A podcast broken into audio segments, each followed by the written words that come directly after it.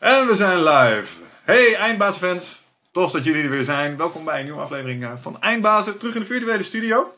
Uh, dit keer zit ik hier met uh, Rut de Jager. Uh, zij is country manager bij Storytel en weet echt ontzettend veel van ehm, nieuwe businessmodellen als het gaat om streaming content. Nou, dat doen we hier bij Eindbazen zelf ook wat mee in meerdere vormen. Dus het leek mij echt super cool om Rut daar eens over aan de tand te kunnen voelen vandaag. in de hoop daar zelf ook wat van op te steken weer. Uh, maar voordat we dat gaan doen, wil ik kort nog even een van onze sponsoren benoemen. Als je nou denkt, hé, hey, wat heeft die gast een puik uh, overhemd aan? Dat is onze kledingsponsor, Martinique. Uh, Martinique heeft echt een mooi assortiment. het zomerassortiment komt er ook weer aan. Dus als je denkt, nou, ik zou ook wel weer eens wat nieuwe kleertjes kunnen gebruiken. Want ik loop alleen maar mijn huispark rond de laatste tijd. Dat voelt toch op een bepaalde manier. Kan ik je zeker adviseren om eens een keer bij Martinique te kijken. die jongens en meiden daar, die hebben mooi spul. Ik ben er in ieder geval erg blij mee. Dus go check it out. Hey Rut, um, terug naar jou. Uh, leuk dat je er bent. Welkom. Dankjewel dat ik er mag zijn. Ja, um, nou, ik gaf het in de introductie al even kort aan. Um, het lijkt mij heel cool om jou te spreken als uh, specialist over iemand uh, die zich bezighoudt met customer journeys en met online mediakanalen en alles wat daarbij komt kijken. Um, maar ik vind het ook wel cool om even bij jou stil, met jou stil te staan bij, met je carrièrepad. Want ja, je, je hebt niet zomaar een functie. Je doet wat toffe dingen bij uh, Storytel. Ook niet zomaar het eerste, het beste bedrijf. Dus uh, daar waar ik graag even beginnen. Kun jij ons, uh, mij en de luisteraars, eens even meenemen in jou, wie jij bent, je carrièrepad en wat jou bezighoudt? Ja, nou, Rutte Jager, je had me al aangekondigd. geboren getogen Tukker, kom uit het oosten van Nederland. Oh, echt? ja. Waar precies? Uh, Almelo, geboren getogen. Almelo, letterlijk drankje uit het oosten van het land. Cola. Oh, leuk. Ja, ik, ik, ik zeg altijd, het oosten van het land. rechterkant van de IJssel is de juiste kant van de IJssel. Vind ik ja, vind ik ook. Ja, oké. Okay, mooie, okay. mooie. Ik onderweg. Ga verder. We zijn in het oosten. Leuk. Ja, oosten inderdaad. Ondernemersfamilie kom ik uit. Uh, vader en moeder allebei uh, eigen bedrijven gehad. Het is wel belangrijk om te weten van wie je bent, waar je vandaan komt. En hoe je vervolgens je carrière ook vormgeeft. Ik heb na het VWO heb ik commerciële economie ben ik, uh, heb ik, uh, ben ik gaan doen aan Windesheim in uh, Zwolle. Dus daar heeft ook mijn studententijd plaatsgevonden. Daar heb ik heel erg van genoten. Daarna ben ik na een, bijna een jaar de wereld te hebben rondgereisd, ben ik gestart bij Paramount Pictures als junior, junior product manager rental. Ik weet niet of je nog weet wat het überhaupt is. Dat zijn videotheken Home oh, entertainment ja, dvd's kwamen toen net in opkomst. Dus we begonnen precies met de overgang dat uh, dvd's veel groter werd dan VHS. En dat ja. enorm werd verkocht. En het was toen heel erg booming. Business heeft niet heel erg lang uh, stand gehouden. Want het maakte al snel plaats inderdaad voor digitale streaming services. Ja. Uh, nog een tijdje voor Universal Pictures gewerkt. En daarna heb ik de overstap gemaakt naar Ziggo. Dat was inderdaad ook een merk dat toen nog net gelanceerd werd. Toen nog helemaal niet bekend. Telco. En ik heb daar de content acquisitie gedaan voor het on-demand platform. En ook mee helpen denken over het opzetten van een on-demand platform. Uh, waar uh, zowel TVOD, waarbij je koopt per transactie een film, ja. maar ook uh, de TV-take, heette dat in de tijd. waarbij al de eerste streaming abonnementsvormen, dat je all-you-can-eat modellen. Dus als je kijkt, eigenlijk al met opkomst DVD, opkomst on-demand platform bij uh, Telco.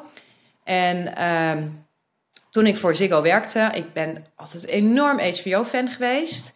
Startte met Sex in the City, Sopranos, The Wire. En we hadden toen een oh. heel klein plukje content hadden wij toen op, uh, in de TV-take, hadden we dat geacquireerd. Nou, en dat vond ik zo fantastisch. Wij zijn uh, met een persstrip meegeweest, onder andere ook op het hoofdkantoor bij, uh, bij HBO. En daar zag ik wat ze in de US allemaal deden. Toen hebben we samen met Ziggo hebben wij toen HBO in Nederland gelanceerd. Niet zozeer ah. individuele series, maar echt als platform. Uh, ik, heb, ik heb vervolgens de overstap van Ziggo naar HBO gemaakt. Ben daar vijf jaar lang marketingdirecteur geweest verantwoordelijk voor uh, positionering, branding, mhm. lancering, series. Maar ook bijvoorbeeld uh, een van de grootste series in de tijd, uh, Game of Thrones, in Nederland gebracht. Dat heb ik vijf jaar gedaan. Daarna is HBO exclusief naar de combinatie UPC-Ziggo gegaan. Ja. heb ik na een jaartje freelance en toen bij Storytel terechtgekomen. En daar werk ik nu ook alweer ruim drie jaar. En dat ja. weer een geheel nieuwe trend. En in plaats van video nu audio. En het kent heel ah. veel overeenkomsten. Ook een aantal verschillen, maar de rode draad is altijd wel echt de afgelopen, nou zo'n tien jaar in mijn leven, de, de, de abonnementservices. Voor dan gaat het om video en nu inmiddels audio. En dat mhm. is inmiddels wel een specialiteit geworden, inderdaad. Dat wel je aankondiging zijn. Ja, dat kan ik me voorstellen. Ehm, ik, heb, ik heb twee vragen over je carrière. Ik mis er eentje die ik zelf vond opvallen toen ik eh, me aan het verdiepen was in je, in je cv op uh, LinkedIn. Lucky TV, iets wat uh, de meeste Nederlanders kennen. En toen dacht ik, oh wauw, was ze daarbij betrokken? Dat is grappig, want dat kennen de meeste mensen. Daar heb je ook nog iets gedaan. Ja, klopt. Ik heb inderdaad, ik heb na HBO, voordat ik bij Storytel startte, heb ik een jaar gefreelanced. waaronder voor Lucky TV. En ja, dat was fantastisch, want hij deed zijn theatertour. Uh, En daarbij was ik betrokken. Dus iets vinden, ah. uh, wel helpen met opzetten YouTube-kanaal en dergelijke. Ja. Uh, maar dat was inderdaad een freelance klus. Maar freelancen was niks voor mij. Ik merkte dat ik deed te veel tegelijkertijd. Of ik was aan het acquireren en dan was ik bang dat ik niet voldoende had. ik ben echt meer, ben ik achtergekomen, wat meer single focus. Eén merk, één opdracht. Daar kan ik veel meer mijn ei in kwijt dan dat ik... ik ben nogal perfectionistisch. Ik wil heel veel doen. Dat werkte iets minder in freelance voor mij. Kan ik me voorstellen, ja. ja. Hoe, uh, um, um, laat ik zeggen, je, bent, je komt uit een ondernemersgezin, toch? Ja, klopt. Was, was dat iets wat je van jezelf misschien toch vond dat je stiekem wel geprobeerd moest hebben? Want pap en mam waren ook ondernemer geweest, of viel dat mee? Nou, ik weet het eigenlijk niet. Ik denk dat ik, uh, want zij zijn echt ondernemer-ondernemer. Dus het hebben van een eigen bedrijf. Mijn moeder heeft een uh, aantal eigen echografiebureaus. Uh, wat meer medische sector zit zij. Mijn vader heeft een eigen aardappelhandel gehad. En zoals ik het ken, wilde ik het eigenlijk nooit. Want het is, eh, het is een soort kind. Wat, ja, je bent gewoon dag en nacht ben je bezig uh, met je eigen bedrijf. Het is keihard werken. Dus ik heb juist altijd gedacht van, nee, dat hoef ik, uh, dat hoef ik niet per se. Uh, nee, tijdens mijn freelance jaar dacht ik nog wel samen met een aantal, met een investeerder en collega van, hey, kunnen we zelf iets gaan opzetten? Maar na een jaar blijkt dat uh, als ik kan werken voor een merk en dat kan helpen groeien, dat dat mij ook wel heel erg goed ligt. Ja, dat snap ik.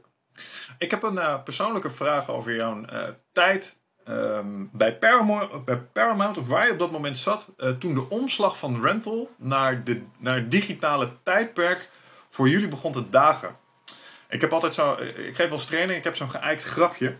Namelijk dat je kunt stress krijgen van van alles. Hè? Van, van informatie, van verwachtingen, maar ook van technologische ontwikkelingen. En dat geintje was altijd... Want er zijn een paar mensen geweest bij, bij Videoland... die bijzonder gestrest zijn geweest van de opkomst van het internet. Um, en, en ik stel me zo voor dat dat bij clubs als uh, Paramount en alles daaromheen uh, niet anders was. Hoe was die transitie? Toen, toen, het, toen echt duidelijk was, hey, we gaan nu echt een ander tijdperk in. Was men daar welwillend in? Of was dat inderdaad zo stressvol als ik me voorstelde dat dat was? Nou, ik denk dat, want ik zat heel specifiek bij Home Entertainment. Hè. Ik zat niet bij de bioscooptak. Dus dat is denk ik een groot verschil geweest. Dus je ging over van VHS en dat was eigenlijk... Want ik zou ik ging te werken voor Paramount Pictures. Denk je van, wow, glitter, glamour. Maar dat was echt een soort loods op een industrieterrein in Woerden. Of waar die dvd's en waar, weet je, als er een actie was, dat er ook zelf gestickerd was. Het was echt super hands-on, uh, uh, was het daar aanpoten. Dus het was en het was toen, toen ik daar werkte, omdat toen DVD explodeerde. Niemand had dat zien aankomen. Dus ik zat precies in zo'n golf dat het alleen maar meer werd. Dus dan kan je mm. van VHS van DVD kan je spreken van digitalisering. Uh, dus ik ken eigenlijk alleen maar de host. En dan moet je je voorstellen dat alle series die ooit ergens een keer waren uitgekomen, die werden allemaal weer opnieuw. Maar ook, weet je, The Godfather of de Sex in the City boxen. Uh, dus dat... Uh, de Scarfaces van deze wereld, uh, Indiana Jones, allemaal van die, van die boxsets. En ik was ook niet alleen rental, maar ook Star Trek. De Star Trek-series, uh, die zijn waanzinnig populair. En dat allemaal weer hoge resolutie op DVD. Dus ik kan mij die tijd echt alleen maar herinneren aan dat het the sky is the limit. Alles kon, die DVD-boxen werden voor topprijzen natuurlijk ook verkocht in die periode. Ja, ja. Uh, maar we zagen toen al wel vrij snel dat rental versus uh, de, de uh, koop-DVD, dat dat een stuk minder werd. Hmm. Uh, en dat is natuurlijk uiteindelijk uitgefaseerd. En bij Ziggo zag ik wat meer. Uh, dat inderdaad toen dat hele streaming en het digitale heel erg in opkomst kwam. Dus ik heb denk ja, okay. ik ook denk meer geluk dan wijsheid elke keer gestapt in een branche wanneer het omhoog ging. Dus dat je in de beginfase zat. Want toen ik ja, drie jaar geleden bij Storytel begon, toen, nou ja, Weet je, dat was uh, nog veel minder dan nu. Nu zie je in één keer dat je en die audiotrend... en als je dan ook een goed product hebt waarin je gelooft... en dat gezamenlijk op kan trekken... ja, dan heb je zo die, dat, ja, dan heb je dat het zo lekker gaat lopen. Dat voelt zo lekker. Dan kom je op die golf te staan. Ik ben geen surfer, maar kan me voorstellen dat daar een beetje mee te vergelijken is als ik een beeldspraak mag uh, omschrijven. Ik denk dat dat hetzelfde voelt als met het sleetje, wat we allemaal op dit moment wel even weer begrijpen. het heuveltje op zijn gelopen en eraf glijden. Dat voelt op een bepaalde manier. Dat is momentum. Ja, ik, ik snap hem helemaal. Momentum, beter woord. ja, het grappig dat je Star Trek noemt. Dus ik kan me die transitie goed herinneren. Ik, had, uh, ik, ik vind Star Trek zelf te gek. The Next Generation. Uh, wel vijf keer gekeken, alle seizoenen. Mijn vriendinnetje wordt er gek van. Die kunnen de tune meeneurien. Um, maar um, wat ik daar zo grappig vond, van die VHS-banden. Ik weet het nog, stonden twee of drie afleveringen op een VHS-band. En toen kwamen ineens de... Uh, de dvd's. En ik had vrienden die spaarden al die VS-banden. Die gingen toen de dvd's. En toen gingen hele schappen die vol stonden met videobanden. Die werden ineens vervangen door zo'n stukje een stukje ja, hoesjes. En toen was het ook nog hot om je hele kast te gaan vullen met dvd's, hè? Dat kan je nu bijna niet meer voorstellen. Dat is, uh, het is, uh, het is vrij, vrij uh, korte piek is het geweest. Maar het klopt. En ik weet nog ook van, ja, met name van, van Star Trek. Want ik ben zelf helemaal niet zo'n Star Trek fan. Maar echt die community daaromheen. Het is echt, hoe doet het een beetje? Ja, soap voor mannen. Werd het ook wel genoemd? Ja, ja. Nee, wauw. Dat is echt de spijker op zijn kop. Het is goede tijden, slechte tijden in de ruimte. Dat is wat het is. Met af een beetje actie doorheen, maar... Ja. Precies, een beetje techniek. Ja, ja dat is leuk. Techno-babble. Ik weet niet of je dat weet. Um, maar die scripts die ze schrijven over Star Trek, dat is echt super grappig. Want er komen allemaal van die technische termen in voor, toch?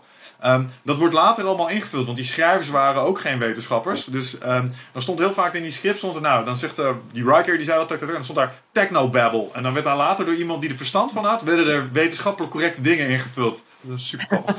oh, ik wist het niet eens. Ik weet wel dat we toen ooit een keer een, uh, volgens mij een marketingcampagne, wedstrijd, iets in Klingon omschrijven of iets dergelijks. Of dat iemand iets in Klingon had ingesproken en dan moest iemand raden wat het was en dan kon je zo'n box winnen. Ik weet wel, het is, er kwamen mega veel reacties ook op. En ik ben ook wel weg van uh, de Flying Dutch, was er uh, start, uh, de fanclub. En ik weet eigenlijk niet hoe het met al die mensen gaat. Maar het was zo'n fijne community en die ook allemaal naar die beurzen en zo gingen. En ja, ik vond het echt een fantastische wereld. Maar dat heb ik altijd met entertainment en met die verhalen. Het is zo fijn als je dat soort projecten, want het ging echt van Sex in the City naar, naar inderdaad een Star Trek. Maar je hebt ook uh, kinderproduct Nickelodeon bijvoorbeeld zat bij ons. Of MTV hmm. met, uh, met hun producten. Dus ja, ik, heb daar echt, ik ben daar gestart en ik ben daar eigenlijk nooit meer uit weggegaan. Dat je een merk aan het promoten bent, maar tegelijkertijd ook elke keer zo'n ander project hebt. Met totaal andere doelgroepen. En dat allemaal wel binnen één rol. Ja, dat is echt geweldig is dat. Maar voor jou denk ik ook. Je interviewt natuurlijk mensen die allemaal totaal iets anders doen. En dat houdt je denk ik ook scherp en dat houdt je werk heel erg uh, afwisselend. Ja, ja, ja, gevarieerd. Variatie is de spice of life als je het mij vraagt. Dus uh, nee, die, die ken ik helemaal. Maar wat ik me nu pas realiseer, en dat vind ik eigenlijk wel een, een tof idee. Want kijk, je kan denken van ja, oké, okay, Paramount, films maken, series maken. Maar die communities van Star Trek, um, ik ken ze ook. Hè. Ik, ik zou mezelf niet echt als een uh, full-blood trekken. Ik ken, ik ken één woord Klingons, maar ik ken mensen die hebben het woordenboek en die hebben het echt geprobeerd, weet je wel. Um, ja, maar ik zie je nu al helemaal in zo'n pak, zie ik jou op zo'n uh, op zo'n beurs. Ik zou een zeer goede Klingon zijn, zeker. zeker. Um, ik zou best wel eens een keer naar zo'n conventie willen trouwens. Ik ben er nooit geweest, maar ik denk dat het wel leuk is. Ja hoor. Um, maar, maar wat ik wilde zeggen is dat um, de mensen die, die die series consumeren, dat is echt een belangrijk deel van hun leven. Uh, je moet niet onderschatten hoe, hoeveel de waarde ze uh, dat brengt. En het feit dat je daarbij betrokken bent bij die distributie en zorgen dat ze die dingen gewoon, hè, die premium sets, uh, die heb je vast ook wel verkocht, van die speciale boxes en zo. Uh, daar beleven die mensen oprecht plezier aan. Ja. Zo nee, ja, zeker. Je merkt het ook bij, bij HBO is dat zo mogelijk nog meer, omdat daar series kwamen als Game of Thrones bijvoorbeeld.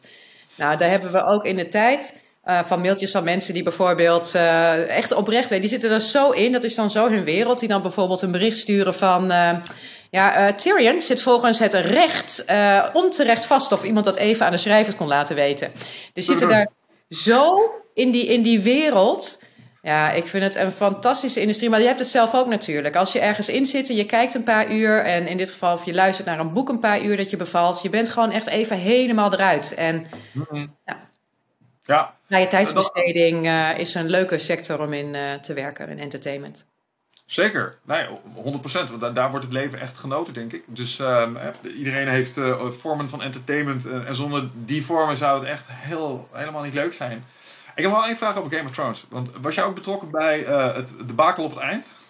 Ja, ik heb het aangesponsord binnen. Ik was, ja, laat ik maar toegeven, ik was degene die dat einde heeft bedacht. Uh, excuus. Was jij het? nee, nee, ik was wel. Uh, ik, ja, ik heb uh, in de tijd werkte ik niet meer zelf voor HBO. Toen was de mm -hmm. content inderdaad bij Ziggo beschikbaar, maar ik heb inderdaad wel de laatste seizoenen gezien. Ja.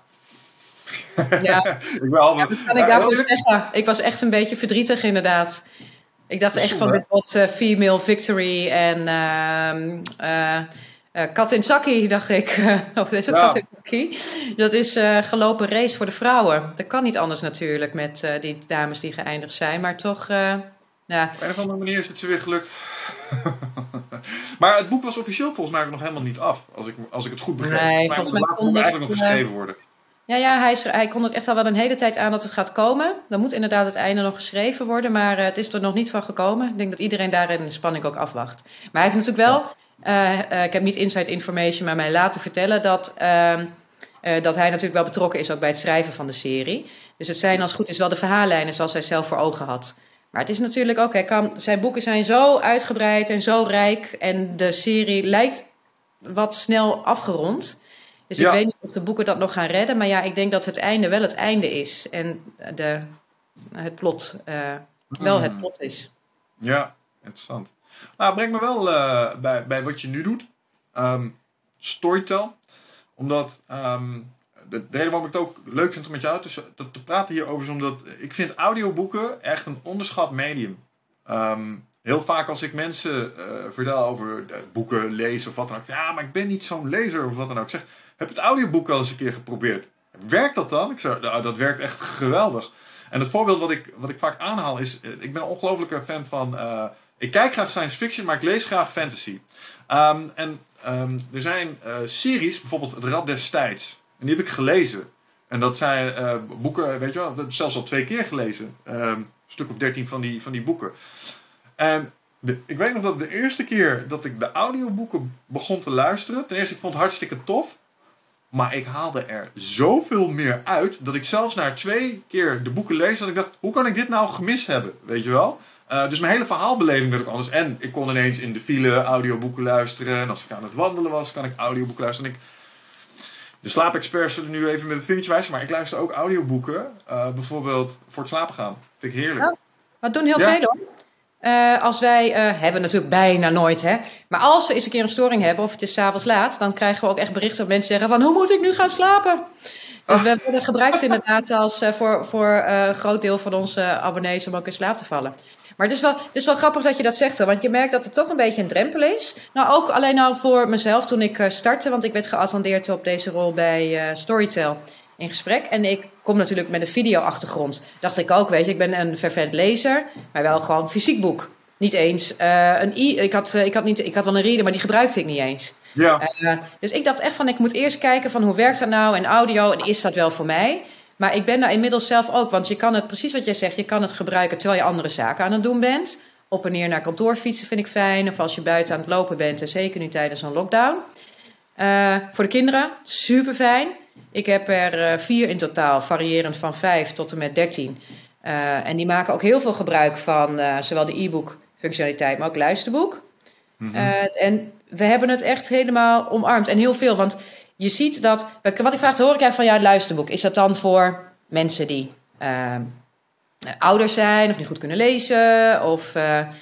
Uh, maar dat is juist helemaal niet. Je ziet dat wat bij ons echt de grootste groep is die op dat audioboek ingaat, is uh, 1535. Misschien wel 1545. Uh, dus het is relatief heel erg jong. In elk geval jonger dan de mensen die over het algemeen boeken kopen of e-boeken gebruiken. Dus het is juist een trend. En dat komt denk ik heel erg overeen met wat je nu ziet in audio, ook met podcast. Het zijn de mensen die ook podcast omarmen en fijn vinden en veel meer dat natuurlijk pakken.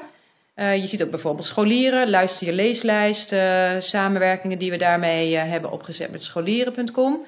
Ja, -hmm. je ziet echt een hele jonge generatie, echt het luisterboek.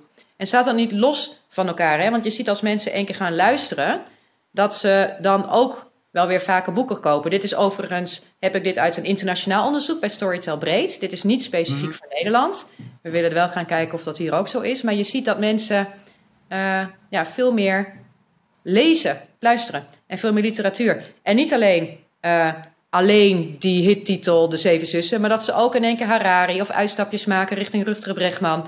En Grand Hotel Europa, omdat het een streaming service is, ben je veel meer geneigd om van alles een keer ook te gaan proberen.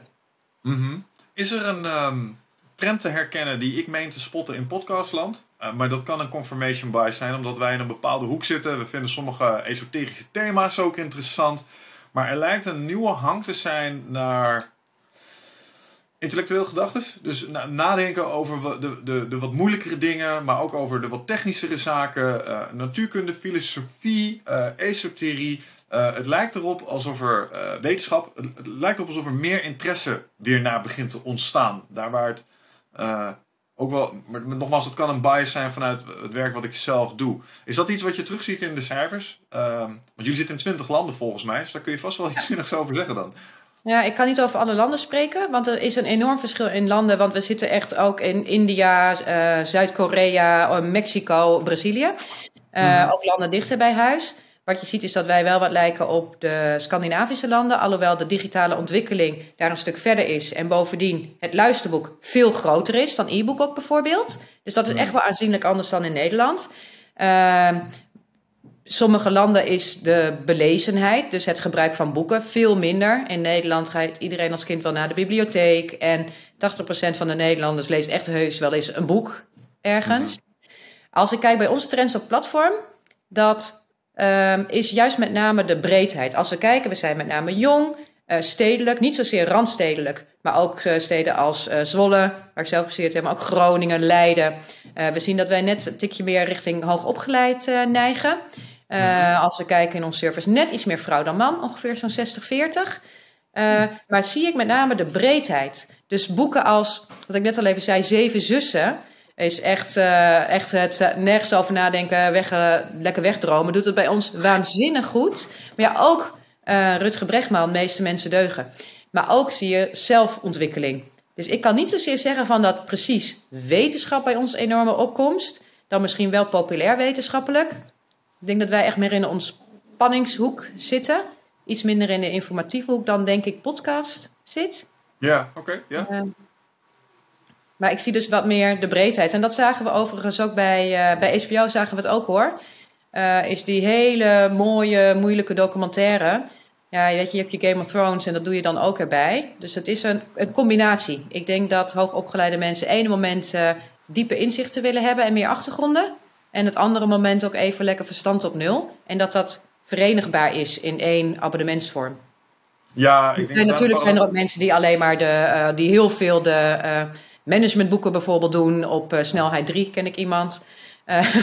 die, maar ik denk dat de breedheid binnen zo'n streaming service bij ons denk ik meer kenmerkend is. Dan heel specifiek één segment, moet ik zeggen. Ja, ja, de gedachte die net rees was, daar is de parallel met Netflix natuurlijk denk ik ook wel te trekken. Ik weet niet hoe jullie werken met algoritmes die dingen aanbieden. Maar wat mij altijd opvalt is dat als ik naar mijn ho homescherm kijk op Netflix, dat is behoorlijk schizofreen als je erover nadenkt. Het hele spectrum wordt beslagen. van de moeilijke documentaires tot de meest basale actiefilms die je kunt kijken. En sinds Wiggert, mijn co-host, zo af en toe ook de account gebruikt. Heel veel Woensel en Pip of zo. Hou eens mee op Wiggert. ja. voor zijn kleine. Ja. dus, uh, Zit ik ook. Volgens mij heb ik inderdaad, uh, toen mijn zoontje verslaafd was aan Leef van André Hazes junior, heb ik inderdaad continu dat Leef voorbij kwam in je Spotify playlist. Ja, ik denk dat iedereen daar uh, wel tegenaan loopt. Maar in ja, dit geval... Ja, en wij hebben denk ik niet zulke fancy algoritmes. Uh, wordt wel steeds beter uiteraard, zoals hele grote Amerikaanse spelers dat hebben. We hebben mhm. wel uh, AI uh, Richard, een content uh, manager die zichzelf daarmee bezighoudt. Dus die zelf in de actualiteit veel lijsten samenstelt. En dat werkt echt fantastisch. Dus hij is begonnen, zie je echt dat dat gebruik en dat die lijsten heel goed lopen. Dus daar zijn we wel veel meer naar aan het kijken. Maar de techniek gaat snel hoor. Dus je ziet daar wel ja. steeds meer sprongen in gaan. ja, en ook in aanbevelingen van medegebruikers. Hè? Dus wie leed was, raad je het aan, hoeveel sterren... Uh, en niet alleen voor het verhaal en het boek, maar ook voor de inspreker.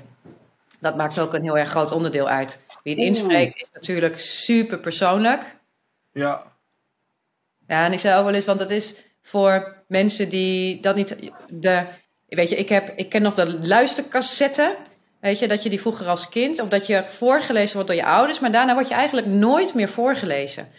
En het is zo intiem dat je dan die ervaring dat je gewoon iemand die jou een verhaal aan het vertellen is. Ja, en dat uh, is natuurlijk ook een kunst, dat inspreken en het vertellen van een verhaal. Even kijken of jij en ik eenzelfde referentiekaart delen. Uh, als jij zegt die cassettebandjes, moet ik meteen denken aan die boeken met een rode achterkant. dat je, je zo'n ping hebt en dat je die dan moet omslaan. Juist, en daar, daar, zat aan de voorkant zaten dan twee dingen voor cassettes. En dan zat er een boek bij waar de plaatjes in stonden die bij het boek horen. En die dingen heb ik echt grijs gedraaid. Ja, klopt. Die had je ook voor Suske en Wiske. Oh, die heb ik nooit gehad. Maar ik ken nog wel die met zo'n pingetje erin dat je dan de bladzijde moest omslaan. En dat Frans van Duschoten volgens mij. En de mannelijke stem deed. En de vrouwelijke stem weet ik niet eens wie het is. Maar daarbij weet ik nog uh, hoe fijn het is en hoe ontspannend het is. Want je doet, daar zitten nog plaatjes bij.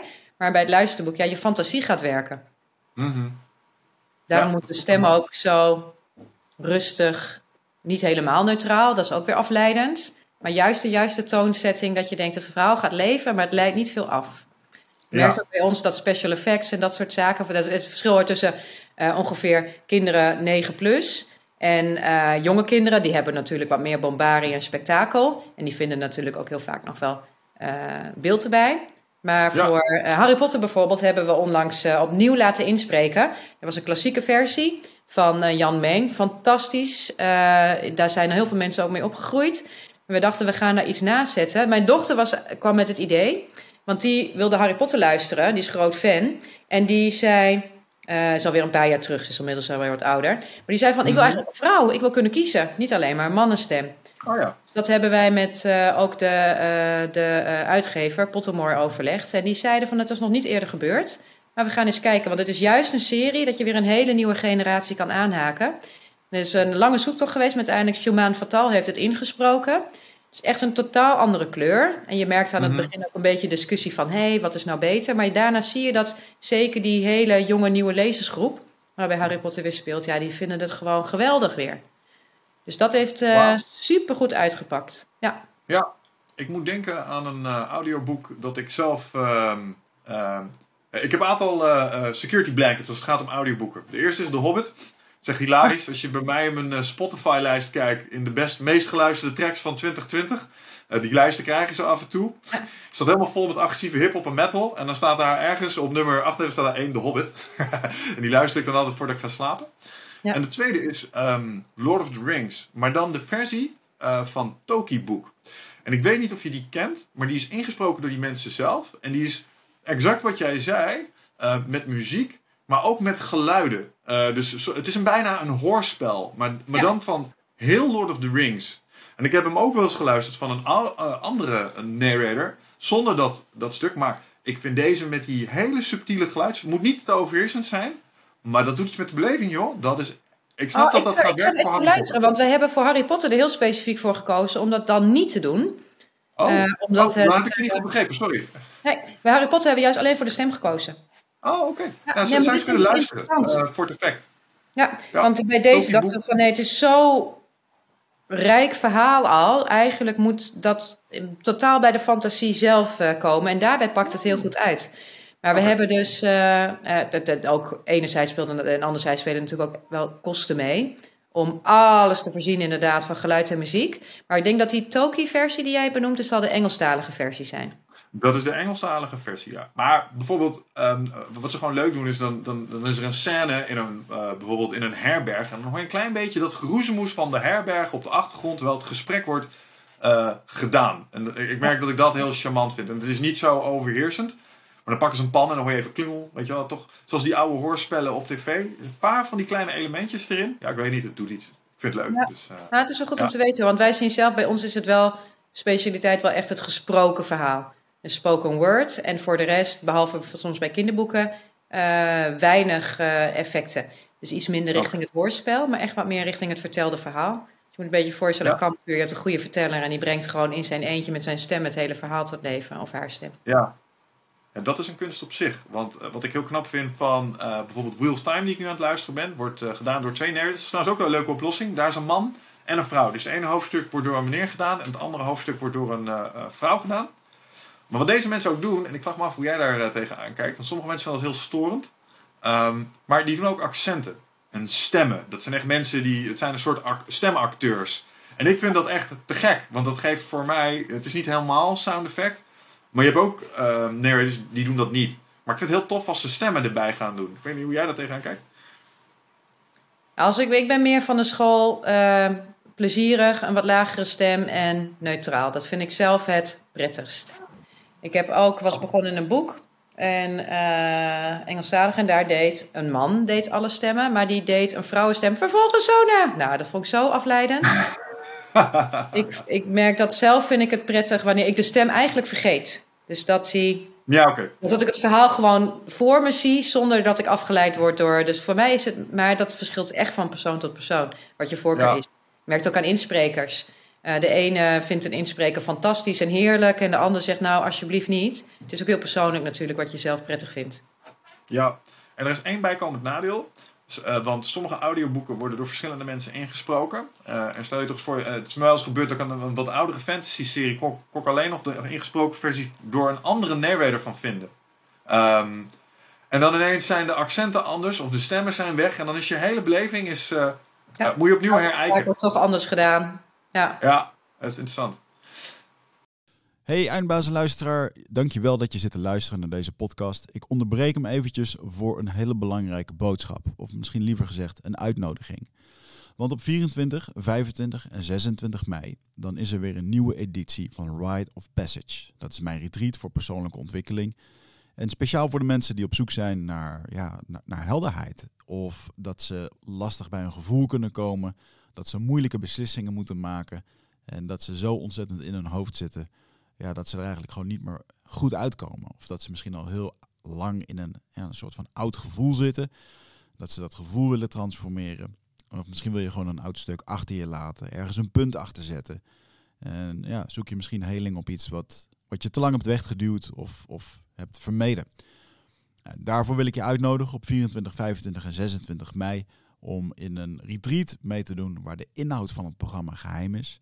Waar de belofte is dat het oncomfortabel wordt. Want jij begrijpt als geen ander dat als je die volgende stap wilt maken, ja, dan zul je uit de comfortzone moeten komen. En ik garandeer je, laat mij dat proces begeleiden met jou voor drie dagen. En je leven zal daarna nooit meer hetzelfde zijn. Gemiddeld beoordelen de deelnemers het met een 9,2. En daar ben ik ontzettend trots op. Er is ook een money back guarantee. Heb je de drie dagen vol, volbracht en vind je het niks, krijg je gewoon je geld terug. Dus het enige risico wat er is, is dat je gelukkiger kan worden. Ik zie je Bride of Passage. Ga naar wichertmeerman.nl en klik op Retreat. Leuk. Ehm, hoe, hoe, kijk jij trouwens ehm, in dat opzicht aan um, audioboek versus podcast? Hoe, hoe zie jij die twee verschillende media ten opzichte van elkaar staan? Nou, ik vind dat heel interessant, want er wordt natuurlijk heel veel over nagedacht. Zeker omdat uh, de podcasttrend is natuurlijk zo gigantisch. Dat is echt zo'n enorme golf die nu uh, die er is. Mm -hmm. weet je, onze filosofie is meer, wij kijken naar het verhaal. En talent dat dat verhaal vertelt of meemaakt of maakt. En dan met talent bedoel ik uh, de schrijver, een redactie. Of, en ik vind de vorm daaronder geschikt. Dus dan is. Maar het is natuurlijk ook. Want wat is de definitie? Allereerst, misschien is een goede vraag: wat is de definitie van podcast? Van podcast is iets wat vrij beschikbaar is op internet. Of zie je dat echt ook in een bepaalde vorm? Want dat is natuurlijk ook zo divers. Je hebt hele verhalende podcasts, heb je, die bijna een soort audioserie zijn.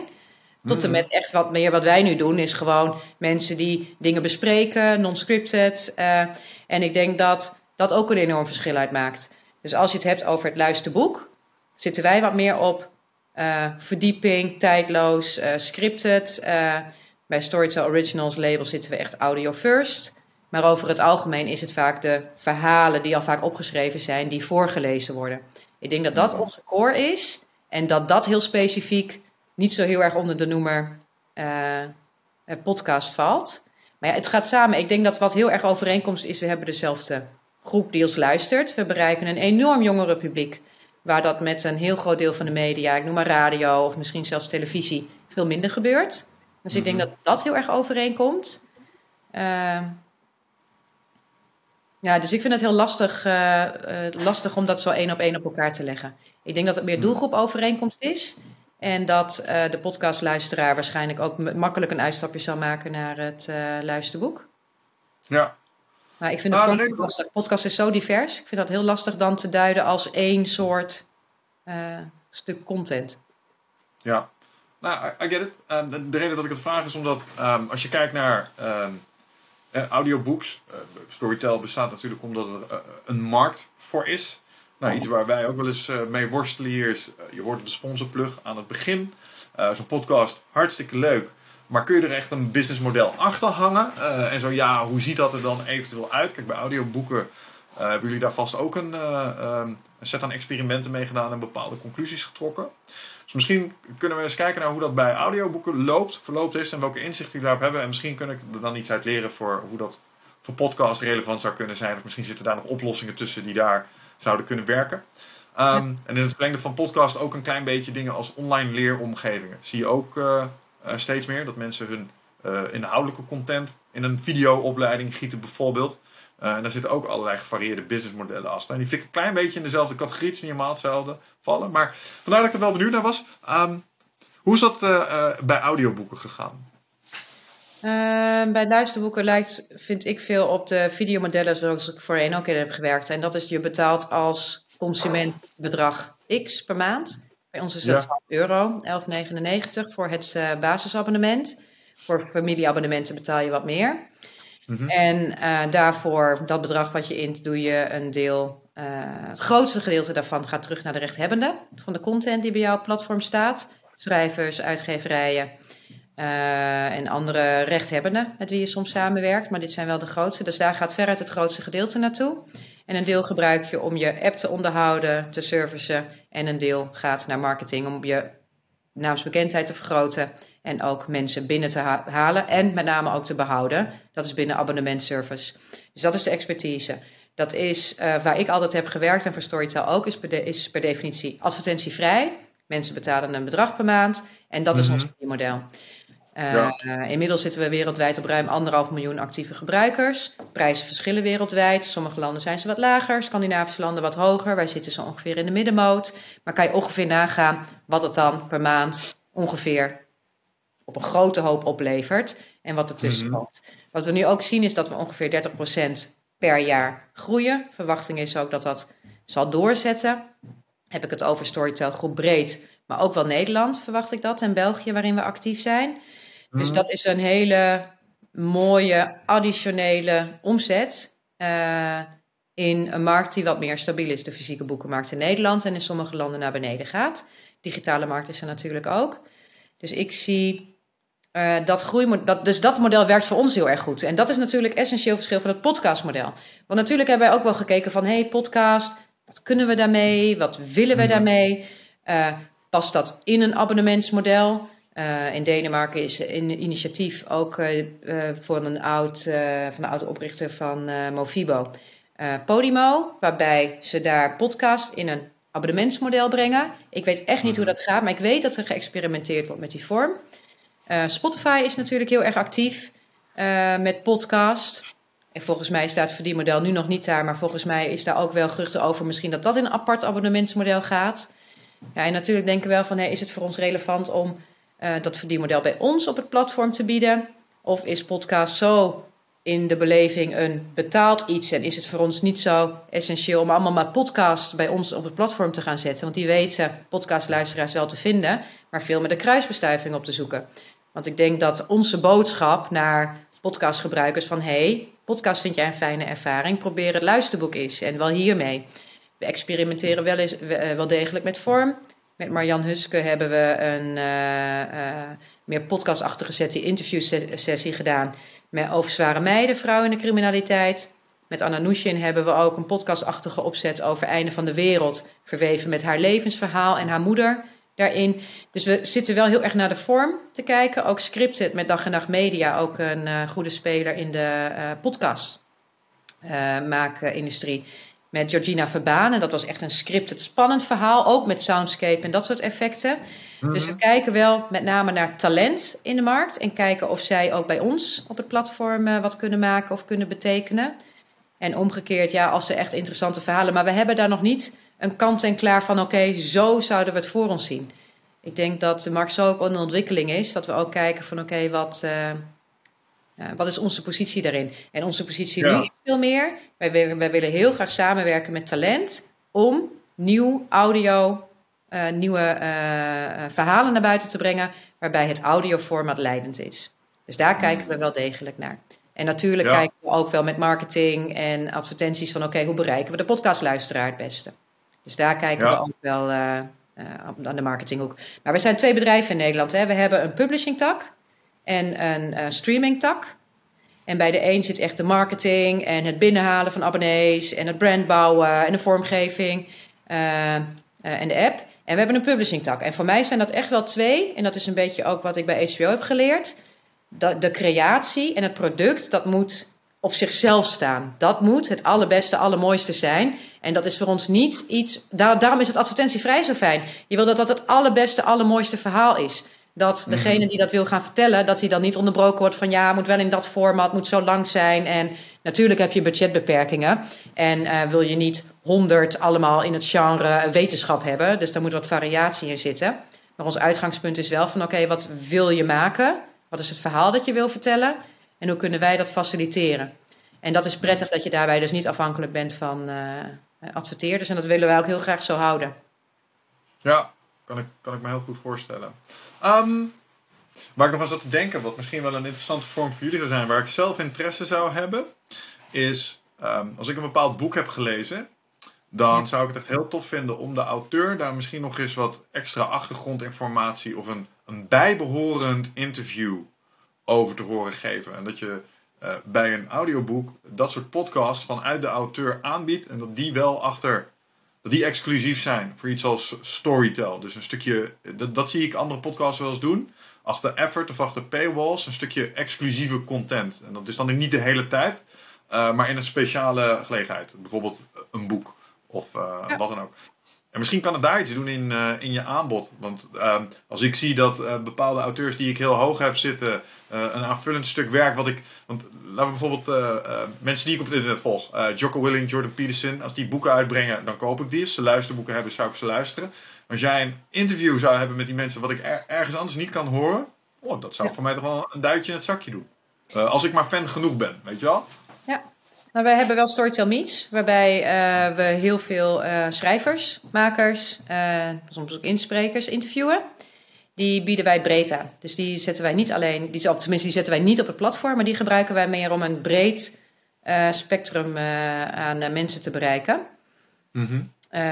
dus nu nog niet heel specifiek op het platform. En dat zouden ook zijn, weet je, achtergrondinformatie, weet je, als je de boeken van Astrid Holleder, er is ook een podcast natuurlijk met haar dochter wordt er gemaakt.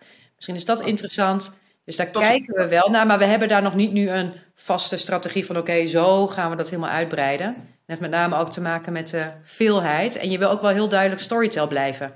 Weet je, waar sta je nou voor? Om in één keer uh, alle podcasts te gaan toevoegen, dan vraag ik me ook af of je dan ook überhaupt door de boom het bos nog ziet met content die je bij ons op het platform vindt. Maar wat jij zegt lijkt heel logisch. En we hebben ook wel wat interviews, ook uh, uh, Geert Mak volgens mij hebben we ook op het platform staan nu. Hard Gras kijken we naar. Dus als het in de context is van de boeken, dan bieden we wel eens wat. Maar het is nog steeds niet een, uh, dat we daar een vaste strategie al in hebben gekozen. Ik snap het. Zijn we wel mee bezig hoor. Maar het is, het is lastig, omdat het is, ja, de podcast is zo groot en zo breed. Wat is echt van toegevoegde waarde voor de gebruikers op ons platform? En ik denk dat daarbij de boeken gewoon centraal staan en ook wel blijven staan. Ik denk dat wij meer op, de, op, op uh, die golf zitten van digitalisering ook van boeken in zijn algemeenheid. En dat we daar met het uh, luisterboek en ook e-book aanwezig zijn dan dat we denken dat we heel veel andere content daar ook nog bij op moeten plaatsen. Ja. We dan in het licht moeten staan van die content die uh, door de uitgevers wordt geboden, of die we ook samen met schrijvers en uitgevers ook zelf maken. Uh, de originals die audio first zijn. Dus die worden niet geschreven voor papier, die worden echt gemaakt voor uh, de luisterervaring. Ah, interessant. Um, twee vragen de eerste gaat over uh, een stukje technologie. Ik hoor je zeggen, we doen e-books, we doen ook audiobooks. Um, hoe sta je tegenover technologie die e-books voorleest? Uh, je hoort tegenwoordig wel eens, je hebt allerlei systemen, kun je tekst ingooien, wordt dan vertaald naar best wel oké okay spreekstem. Is dat technologie die jullie overwegen om bepaalde boeken misschien toch ook in het gesproken woord te krijgen? Nee, niet op dit moment. Dat wil niet zeggen dat we de technologische ontwikkelingen niet volgen en kijken of ze op een gegeven moment zo goed zijn dat het echt een heel plezierige luisterervaring. Weet je, mensen betalen bij ons 12 euro per maand en uh, wij zitten niet zozeer op de kwantiteit. Hebben we ook al heel veel, dus makkelijk zeggen wanneer je al honderdduizenden boeken op je platform hebt staan. Maar echt wat meer op de kwaliteit. Want als je wat luistert en als je wat aanbeveelt, wil je dat het ook heel goed ingesproken is. En op dit moment is nog steeds wel de menselijke stem. We maken ook gebruik vrijwel altijd van, uh, van acteurs, getrainde stemmen, die goed op de hoogte zijn wat een stem doet, wat het kan doen. En uh, dus daar maken we nu gebruik van. Maar als die ontwikkeling uiteindelijk zo groot is, ik kan me met name met keuze voorstellen, omdat het persoonlijk is. Als, als uiteindelijk de ontwikkeling, maar volgens mij is dat ook nu nog, zou het eerst waarschijnlijk zijn dat één iemand het inspreekt en dat je binnen die variatie van de stem juist iets hoger kan, iets lager. Uh, Of dat je misschien, weet je, vrouw-mannenstem. Ja, dat, die ontwikkelingen gaan zo snel. Dat lijkt mij wel heel erg fijn. Dat je als. Uh, dus ik, wat, het ene wat jij zegt lijkt er meer op zoveel mogelijk laten inlezen. Dus de veelheid en dat dat snel gaat, het uh, in audio vervatten van boeken. Terwijl wij wat meer zitten, oké, okay, wij willen optimale beleving geven. Dus wij verwachten wat meer af dat de technologie zo is dat het van toegevoegde waarde is voor je luisterervaring. Oké. Ja. ja, dat is een visie. Omdat ik weet, uh, ik, ik, de naam van de device ontschiet me, maar ik weet dat er een e-reader is. En dat ding kan je, uh, kan je gewoon een e-book mee downloaden. Maar je kan ook zeggen, lees dit voor. En dan leest hij gewoon uh, om het even wat, gaat hij gewoon zitten voorlezen voor jou. En er zijn een aantal boeken die zijn gewoon niet te vinden als audioboek.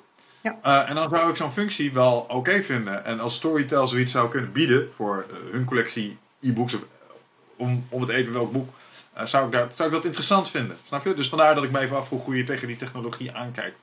Ja, ik denk dat als echt iets ontbreekt, ja, het, het is denk ik de afweging die je maakt. Het boek dat er ja. niet is, of is het dan beter om even een, twee maanden te wachten en dat boek waar vraag naar is, om dat goed te gaan inspreken?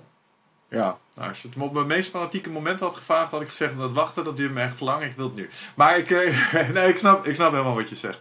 Um, Tweede vraag die ik had. Je had het over beeldgroei uh, van podcasts. Nou, wij podcasten inmiddels al uh, bijna zes jaar. Dus ik meen die wildgroei ook te spotten. Ik heb zelf wel een visie op wat er gaande is en wat ik denk dat er gaat gebeuren. Maar ik ben wel even benieuwd naar um, hoe jij tegen de podcast aankijkt in dat opzicht en de ontwikkelingen die jij daar verwacht. Want je kijkt natuurlijk al een tijdje mee in het medialandschap. Je hebt dit fenomeen zien reizen, maar je hebt ook andere fenomenen zien reizen en ondergaan. En misschien is er wel een patroon uh, dat je hier ook verwacht te spotten. Um, hoe denk jij dat dit gaat lopen?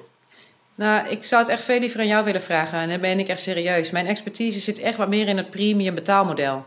En hmm. ik vind het heel lastig te zien. Uh, het, is, het is echt, echt een andere business dan waar mijn ervaring ligt. Dus ik zie de doelgroepen overeenkomen. Ik zie, het, ik zie interessante ontwikkeling. Maar ook het advertentiemodel is helemaal niet mijn expertise. Dus ik ben veel meer benieuwd van oké, welke trend zie jij? Uh, en dan kan ik daar misschien op, op aanhaken. Of dat overeenkomstig is met de trends die ik bijvoorbeeld binnen video en andere zaken heb gezien. Ik weet het ja. namelijk niet goed. Ik durf echt niet te zeggen van uh, oké, okay, het, gaat met het gaat allemaal in een abonnementsmodel. Uh, ik weet wel dat het huidige verdienmodel niet stand kan houden. Dus er moet ergens een verdeelmodel zijn waardoor de makers uh, enerzijds nou ja, gewoon kunnen uh, brood op de plank hebben, maar ook gefaciliteerd worden om grotere, betere, mooiere producties te maken. Ja. Nu geloof ik ook een deel door NPO. Maar dat ben ik met name, weet je, waar, waar gaat het verdienmodel uiteindelijk vandaan komen? Ja, Um, ja, ook dat zie ik. denk ten eerste waarom werken podcasts? Podcasts werken omdat ze door mensen worden gemaakt die ergens echt heel enthousiast en authentiek over zijn. Dat is waarom ze werken. En wat ik nu zie is dat een heleboel mensen, uh, en ik denk ook dat uh, mensen die podcasts maken uh, ook iets over, overeenkomstig hebben, die zouden misschien ook allemaal wel een boek willen schrijven. Maar een boek is heel veel werk en een podcast kun je makkelijk doen. En daarom zie je heel snel podcasts ontstaan, maar zie je er maar weinig die daadwerkelijk rijpen en de eerste tien afleveringen halen. Want mensen komen erachter, oh wacht, dit lijkt makkelijker, maar het is heel veel werk. Dus dat is één. Dus ik, ik verwacht dat er een hele grote wildgroei zal zijn van podcasts, maar ook een boel podcasts die het niet zullen halen. Uh, maar dat het voor andere podcasts steeds moeilijker wordt om gevonden te worden, omdat er zo ontzettend veel van die podcasts zijn. En bijvoorbeeld op Spotify of op iTunes, niemand kijkt of jij nog afleveringen uitbrengt. Dus als jij een jaar geen afleveringen hebt uitgebracht, ben je nog steeds vindbaar. Dus ik denk dat er een, een toenemende rol gaat zijn voor clubs, zoals Spotify, zoals YouTube, die een soort curatie gaan doen. Dus die gaan zeggen, deze podcasts zijn tof, draai al een tijd mee, hebben echt toegevoegde waarde. Dus ik denk dat dat gaat gebeuren. Ehm, ik denk ook dat podcast gaan groeperen. Als ik kijk naar hoe dat nu bij ons loopt. Uh, Giel die is zich aan het mengen in podcastland. Nou, die neemt ons ineens mee in advertentiedeals. Dus je ziet dat nu mensen uit de traditionele media hier naartoe komen. Want die zien, oh, dit zijn green pastures, weet je wel. Uh, hier kunnen we ons, ons oude media ding in een nieuwe vorm uh, gaan doen. Omdat daar is het wel heel druk. En hier is nog ruimte. En ik denk dat dat tegelijkertijd dan ook een, een derde trend is. Je zult heel veel bedrijven zien die nu ineens willen gaan podcasten. Om, om een soort FOMO uh, in te dekken. Fear of missing out. Alleen ik, wat ik zie bij die clubs is die podcast. Wat, wat podcasts tof maken, of als ik er naar luister, ze hebben een ziel. En die podcasts die zijn zielloos, die zijn corporate, die zijn gemaakt omdat er een marketingdoeleind achter zit. En, en dat voelen mensen. En ik denk dat, dat, dat die ook geen lang leven beschoren zijn. Uh, maar er zijn een heleboel bedrijven die nu denken: ja, podcast is de ultieme marketing tool. Ja, dat was, ja, uh, dat twee jaar geleden was dat de influencer in de breedste zin. Ja, en dat is denk ik wel. En, maar ik denk dat dat essentieel is wat jij zegt. En ik denk dat we daarbij allebei hetzelfde zeggen. De essentie van wat we doen is het verhaal dat verteld wordt en het talent dat het maakt. Weet je, de passie die je voelt bij mensen, bij de makers. En ja. uh, dat is daarom voor mij even onafhankelijk van de vorm. Daar gaat het om. En voor hen is ook het verdienmodel. En niet voor bedrijven, corporates, allemaal daaromheen. Wij lopen nu best ook wel tegen zaken aan. Dat je zegt van podcast. Nou, dan krijgen we ook vaak te horen van uh, trend, je moet erbij horen. Uh, inderdaad, fear of missing out. En je moet er wat mee doen. Maar wij zijn publishers. Wij zijn makers. En samen met de uitgeverijen. Dat is het talent dat we willen faciliteren om zaken te maken voor ons. Ja. En wij zijn niet op zoek naar een corporate die nu bezig is met uh, met, met podcast en die ons moet gaan vertellen van oké, okay, welk verhaal moet er dan verteld worden? Of wat, uh, en, dat, en dat is best wel lastig hoor, want wij hebben best wel om ons heen gekeken van oké, okay, zijn er partijen, want wij zijn niet podcast specialisten. Met wie willen we samenwerken? We werken nu ook samen met Giel Belen inderdaad, met, uh, met zijn podcast, omdat zijn podcast ook in de belevingswereld zit van waar mensen bij ons op platform interesse hebben. Dus we zijn heus wel aan het kijken, maar we willen wegblijven bij dat hele trendgebeuren. Wij willen het altijd weer halen bij het verhaal wat die maker wil vertellen. Ja. En niet, want we weten ook dat we kunnen adverteren. We kunnen ook, uh, dus dat, dat kunnen we ook wel. Ja, dan ben je dus op zoek naar die goede verhalen. Misschien zijn ja. we wel nog iets meer een curator of kunnen we daar een rol in bespelen. Of moet je juist ja. gewoon uh, talent die al zich heeft bewezen of die fantastische ideeën en die bij ons inderdaad dan betaalt zijn verhaal. En dan heb ik het niet over een verhaal over storytelling of dat wij willen vertellen, maar gewoon dat verhaal uh, in een volgende vorm. Ja, dat ja. lijkt me dan uh, interessanter. Ja, het zou, het zou kunnen gaan werken zoals het nu omgekeerd eigenlijk vanuit ons podcast naar jullie de boekenbranche werkt. Want als wij boeken aanbevelen, ja. we werken ook met de affiliates zo. Mensen, die, als wij dat zeggen, die kopen die boeken. Dus er ontstaat een soort uh, vraag vanuit podcast richting de boekenmarkt als ik vind het echt een rot maar uh, influencers uh, iets, iets gaan zeggen over, oh, dit boek heeft mij veel gebracht. En dan zie je daar een wisselwerking. En ik denk dat dat dus omgekeerd idem dito zou, zou kunnen zijn.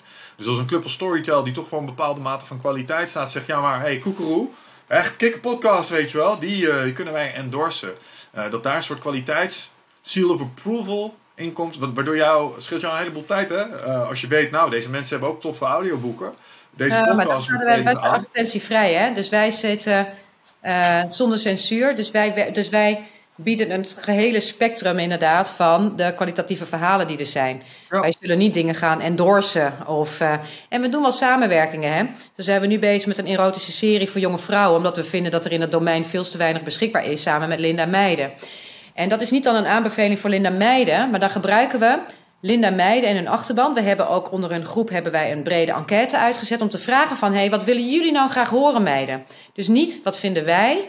En daarbij hebben we schrijvers met die testresultaten... hebben we talentvolle jonge schrijvers hebben we gekoppeld... om dan die erotische verhalen te gaan maken. Dus wij werken wel degelijk samen. Maar dan is Linda Meijden voor ons die staat bij de basis van het verhaal. En niet ja. als endorser of als medium. En natuurlijk, weet je, gaan we via met hem communiceren.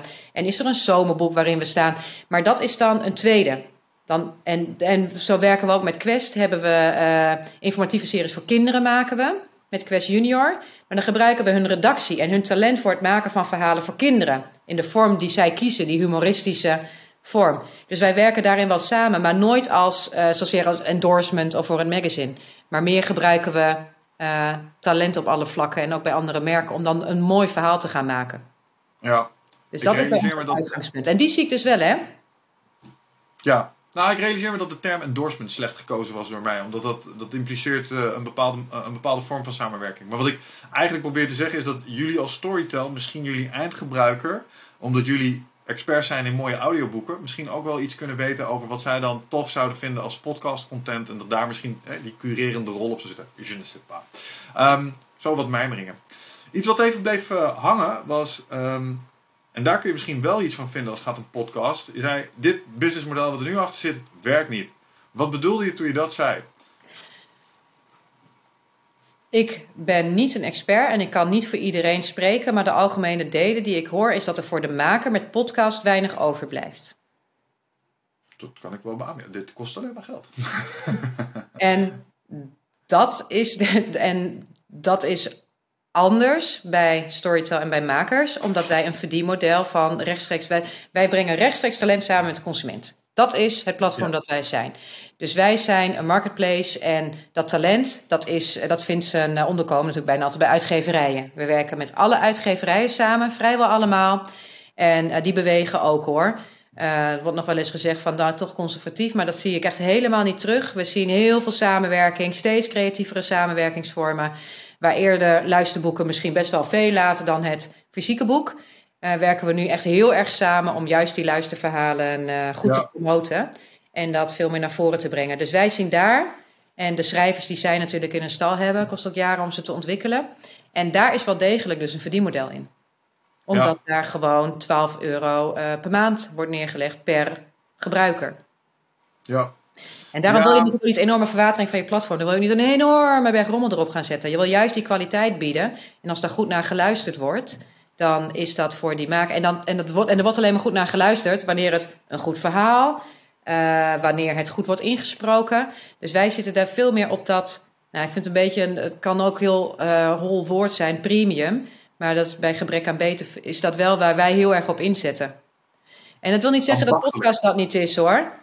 Uh, want ik denk dat daar heel veel kwaliteit ook tussen zit. Maar ja, het is wel de vraag van oké, zijn mensen bereid daar ook echt zelf voor te betalen? Of is het echt wat meer in het gratis domein? Maar ja, het kan natuurlijk mhm. ook een platform zijn. Het is ook een soort kweekvijver van talent of van verhalen die misschien nog veel meer ontdekking behoeven. En daar kunnen wij dan weer misschien een rol. Dus ik zou daar, uh, ja, dat vind ik veel interessanter. Want ja. ja. Ja, en natuurlijk um, voor een podcaster zelf is het natuurlijk meer als de monetaire waarde. Hè? Ik bedoel, uh, het feit dat ik hier met jou mag zitten uh, en weer een uur lang uh, het brain van een specialist mag pikken over dingen die mij boeien als persoon, is van onschatbare waarde. Um, en wat podcasts ook een beetje doen, is wat ons wel eens verteld is door auteurs die al wat ervaring hadden, zoals bijvoorbeeld een Jos Burgers of een Remco Klaassen. Dat zijn mensen die hebben al best wat boeken verkocht. Zeg ja, heel eerlijk. En ik denk, ik denk misschien dat dat met audioboeken ook zo is, omdat er vaak uitgevers tussen zitten. Ik ben zelf ook een boek aan het uitgeven. Ik weet hoe royalties werken. Um, dus daar zitten ook nog uh, schakels tussen. Maar um, het boek op zich is ons dan verteld. Gezondheid. Dankjewel. Daar word je niet zozeer rijk van. Um, het zijn meer de dingen die je uit voortvloeien voor een auteur. En ik denk dat dat voor podcasters ook wel een beetje is. Ik doe dit samen met Wichert normaal gesproken. Nou, uh, in tijden van COVID is dat iets minder. Maar bijvoorbeeld een Wichert die heeft best wel veel lezingen kunnen geven. Uh, naar aanleiding van deze podcast. En omdat fans zijn boek hebben gekocht. Uh, en dat soort zaken. Dus misschien is dat ook wel een benefit voor podcast. Uh, en onderbelicht in het businessmodel. Want als ik zeg, kijk, advertentie, inkomsten zoveel. uitgaven zoveel. Ja, is het niet winstgevend. Maar er zijn ook waardevolle componenten, anders dan de monetaire waarde natuurlijk. En het is ook soms indirect dat je er financieel ja, beter van wordt. Misschien is dat wel, de, de boekenbranche bestaat natuurlijk al veel langer dan de podcastbranche. Misschien is dat wel een, een, een uitkomst, dat dat meer georganiseerd, dus dat je uh, hmm. een soort uitgevers krijgt waarin talent zich gaat verenigen. En waarbij je ja. huis kan maken en dat je dan het verdienmodel makkelijker kan afstemmen. Of het nou is via advertenties grote partijen of afstemmen met platformen om daar betaald op te staan. En dat je uh, daarmee meer lancering. Want klopt hoor wat je zegt. Lang, lang niet alle schrijvers kunnen daarvan rondkomen. Sterker nog maar een klein gedeelte. Maar als je dat organiseert, kan je daar misschien inderdaad lezingen of andere bijeenkomsten. Heb je neveninkomsten. Of je gaat mhm. net zoals uh, Lucky TV, dat is dan ga je weer een theater ga je in. Of je gaat aan andere zaken samenwerken. En dat is natuurlijk ook wel mooi als je dat allemaal bij elkaar brengt, talent. Want die hebben vaak zulke creatieve ideeën of uh, weer zaken die je kan gaan doen. Ja, kruisbestuiving. Nou dat, uh, dat, dat er uiteindelijk. Uh, en ik denk dat kaf van koren, weet je, dat weten mensen ook wel te vinden. Alleen omdat, en dat is natuurlijk wel fijn van digitale platformen, mensen bevelen elkaar dingen aan. Ja. Uh, je hebt altijd een paar van die, weet je, zo heb ik een zwager die altijd weet wat de nieuwste series zijn die je moet gaan kijken. En zo hebben mensen, denk ik, ofwel in real life of digitaal, altijd wel personen waar je naar luistert. Net als je Spotify playlist, uh, dan hoef je ook niet ja. allemaal zelf meer te gaan bedenken. Ja, ik denk dat dat ook met podcast natuurlijk zo is. Ja, ja, ik denk het ook wel. Ik bedoel, uh, ik weet dat mensen podcasts zijn geluisterd omdat ik ze heb aanbevolen. En andersom, ik luister podcasts omdat mensen mij daarop getipt hebben. Dus je hebt in je persoonlijke netwerk ook al een aantal curatoren. Hetzelfde met boeken overigens. Het zijn boeken die ik direct lees als bepaalde personen ze aanbevelen. Dus uh, ja, dat, uh, dat kan ik helemaal plaatsen. Um, interessant. Ik, um, het blijft fascinerend. Het blijft een beetje puzzelen zo af en toe uh, met die podcast. Waar ik nog een uh, vraag over had, is... Um, stel je bent een auteur en je wil een audioboek.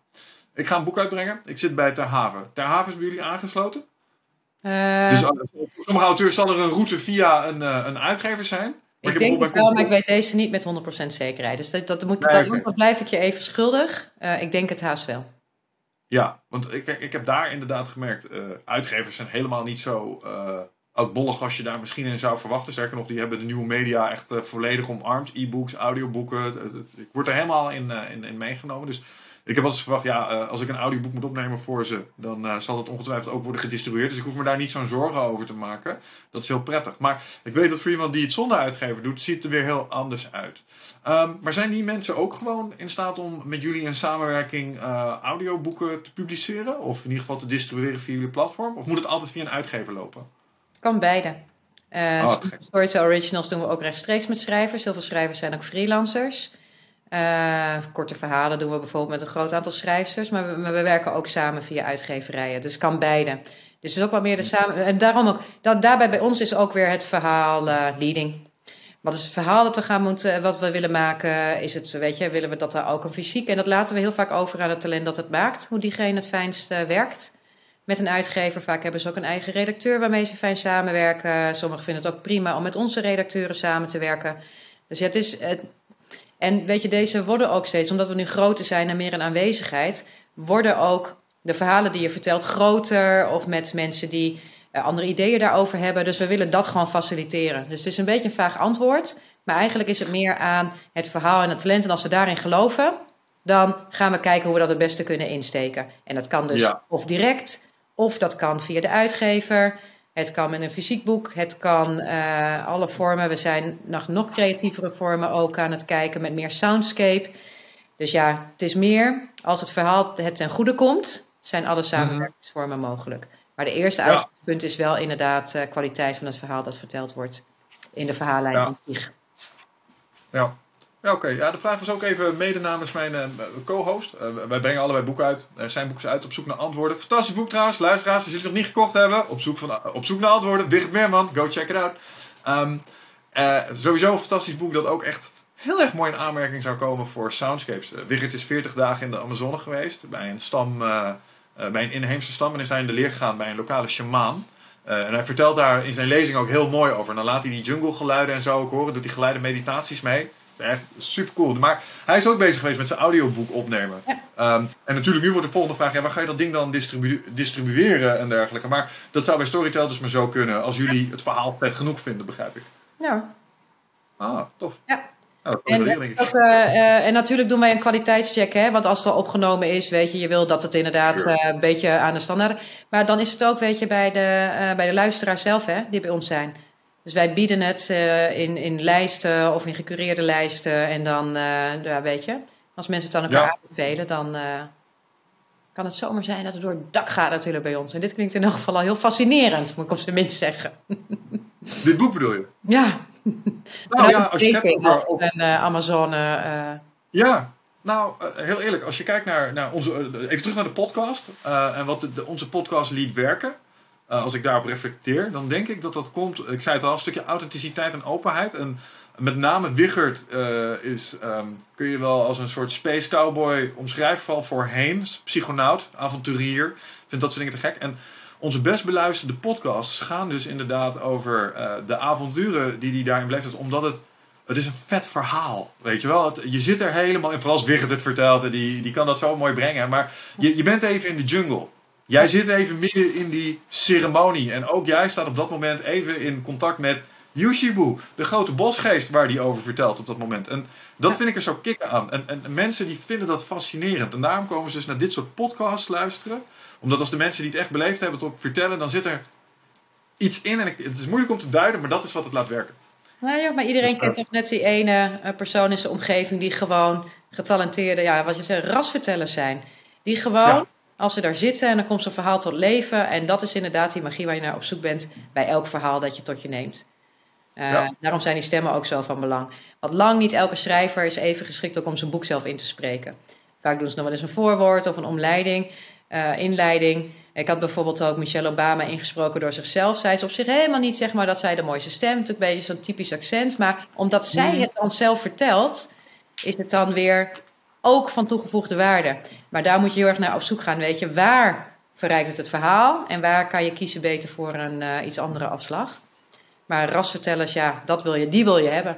Zo moet het inderdaad ja. aan je gebracht worden. Want dan verlies je jezelf ook in het verhaal. Ja, en ben je wel eens tegengekomen dat het echt uh, een auteur zelf uh, abominabel was? Dat je moest vertellen, nou, ik weet niet, dit gaan we niet doen. Het gebeurt wel eens, want dan, nou ja, je hebt best wel, je hebt best wel veel mensen die zeggen, hey, ik heb echt een heel fijne stem. Ik hoor van mensen dat ik een heel plezierige stem heb. Oh ja. uh, dat klopt. En ook schrijvers die het dan zelf denken van ja, het is toch je eigen verhaal. En sommige zijn echt fantastisch, hè. Maar je hebt ook dat ze dat dan zelf proberen en dan terugluisteren. En dan ook wel zelf tot de conclusie komen. Eén, het is een kunst, want je zit best wel in jezelf. Je moet voorlezen. Dus je moet ook gewoon een beetje goed kunnen voorlezen. Niet met veel fouten en vaak terug. Dus dat is al wel fijn als je dat een beetje in je mhm. hebt. Maar ook, ja, daarom gebruiken we toch meestal toch acteurs en opgeleide acteurs. Omdat die stembeleving, dat is iets niet wat je zomaar hebt. En je kan heel goed je eigen kind voorlezen. Maar dat is toch anders dan een heel verhaal helemaal dragen. Zeker als het een wat complexere verhaallijnen of het is wat meer gevarieerd. Ja, lang niet iedereen kan dat. Maar heel vaak komen mensen er zelf wel achter hoor. Dan horen ze zich af terug. Ja. hebben één keer in zo'n hok gezeten en gedacht, moh, weet je. En dan doen we wel de inleiding, weet je. En dan uh, ga je toch voor, wat, uh, voor, voor andere stemmen voor het hele verhaal. Ja, het is gewoon, je moet het ook een keer gedaan hebben. Ik dacht zelf ook van, ah, weet je, dat doe je zo even. Maar het is gewoon heel moeilijk. En ook om je concentratie, weet je. Want voordat je het weet, uh, zit je naar twee bladzijden. Dan weet je niet meer wat je de bladzijden ervoor hebt gelezen. En wordt het heel monotoon. Dat moet je natuurlijk ook weer niet hebben. Dus je moet het ook dat je urenlang zo bezig kan zijn. En sommige insprekers, die kunnen echt drie uur achter elkaar. Zoals een Inge Ipenburg. En sommigen die zeggen na een uur, ja, weet je, echt elke keer pauze en even weer die aandacht erbij pakken. Dus daar moet je mhm. natuurlijk ook uh, beleving uh, zelf bij krijgen als acteur. Hij is ook echt een vak apart hoor, stemacteur. Ja, heb ik nog, heb ik nog een vraag over. Wat vind jij van uh, auteurs die hun eigen boek inspreken, maar dan ook de vrijheid nemen om op sommige punten nog wat uit te wijden? Want dat zou voor mij ook een reden zijn om een audioboek te willen. Ehm, ik heb zelf ook stukjes aan moeten oplezen, presentaties ingesproken. En ik merk dan, dan hou ik me niet, ga ik off script. Omdat ik vind, ja, oh ja, dit was ik nog vergeten erbij te zetten hier. Uh, wat hier eigenlijk ook bij hoort, is tak, tak, tak, tak. En dan is het dus niet meer helemaal mee te lezen. En, en komt er wat extra aanvulling in. Ik vind dat heel erg leuk. Daar zit waarde in voor mij. Hoe zie jij dat? Ja, ik weet je, dat vind ik een hele lastige. Want wij houden ons over het algemeen aan het script en zijn er onvolkomenheden in staan of fouten in staan bij Harry Potter opname, is dat niet geloven, is zoveel drukken al geweest. Vinden we toch nog kleine foutjes erin. En die overleg met de uitgever, uh, verbeter je die dan en pas je die aan? Uh, ja, ik weet niet, ik vind het heel lastig, maar dat is ook hetzelfde als director's commentary. Ik ben daar nooit zelf een fan van geweest. En als, het, als persoon vond ik dat altijd, ik wil gewoon me verliezen in dat verhaal. Dus ik hoef niet uitweidingen of afleidingen. Ja.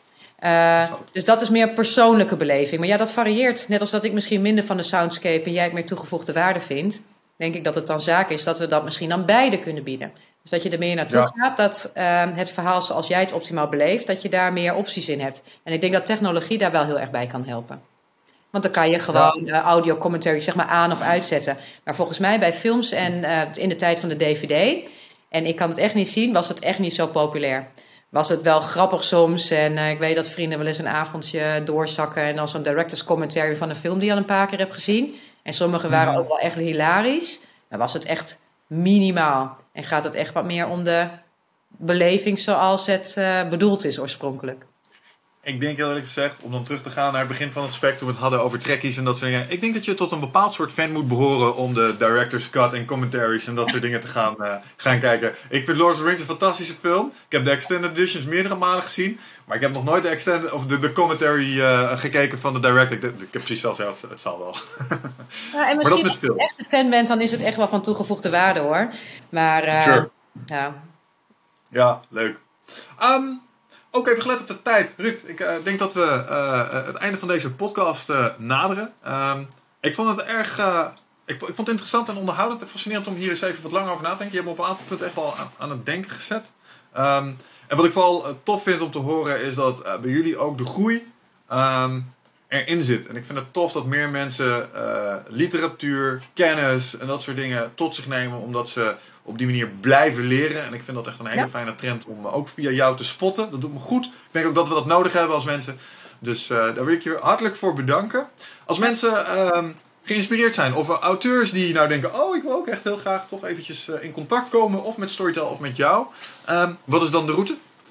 Eh, ik kan gemaild worden. We hebben een infoadres. We kunnen gemaild worden. We zijn heel toegankelijk. ja. Gewoon doen. Ja.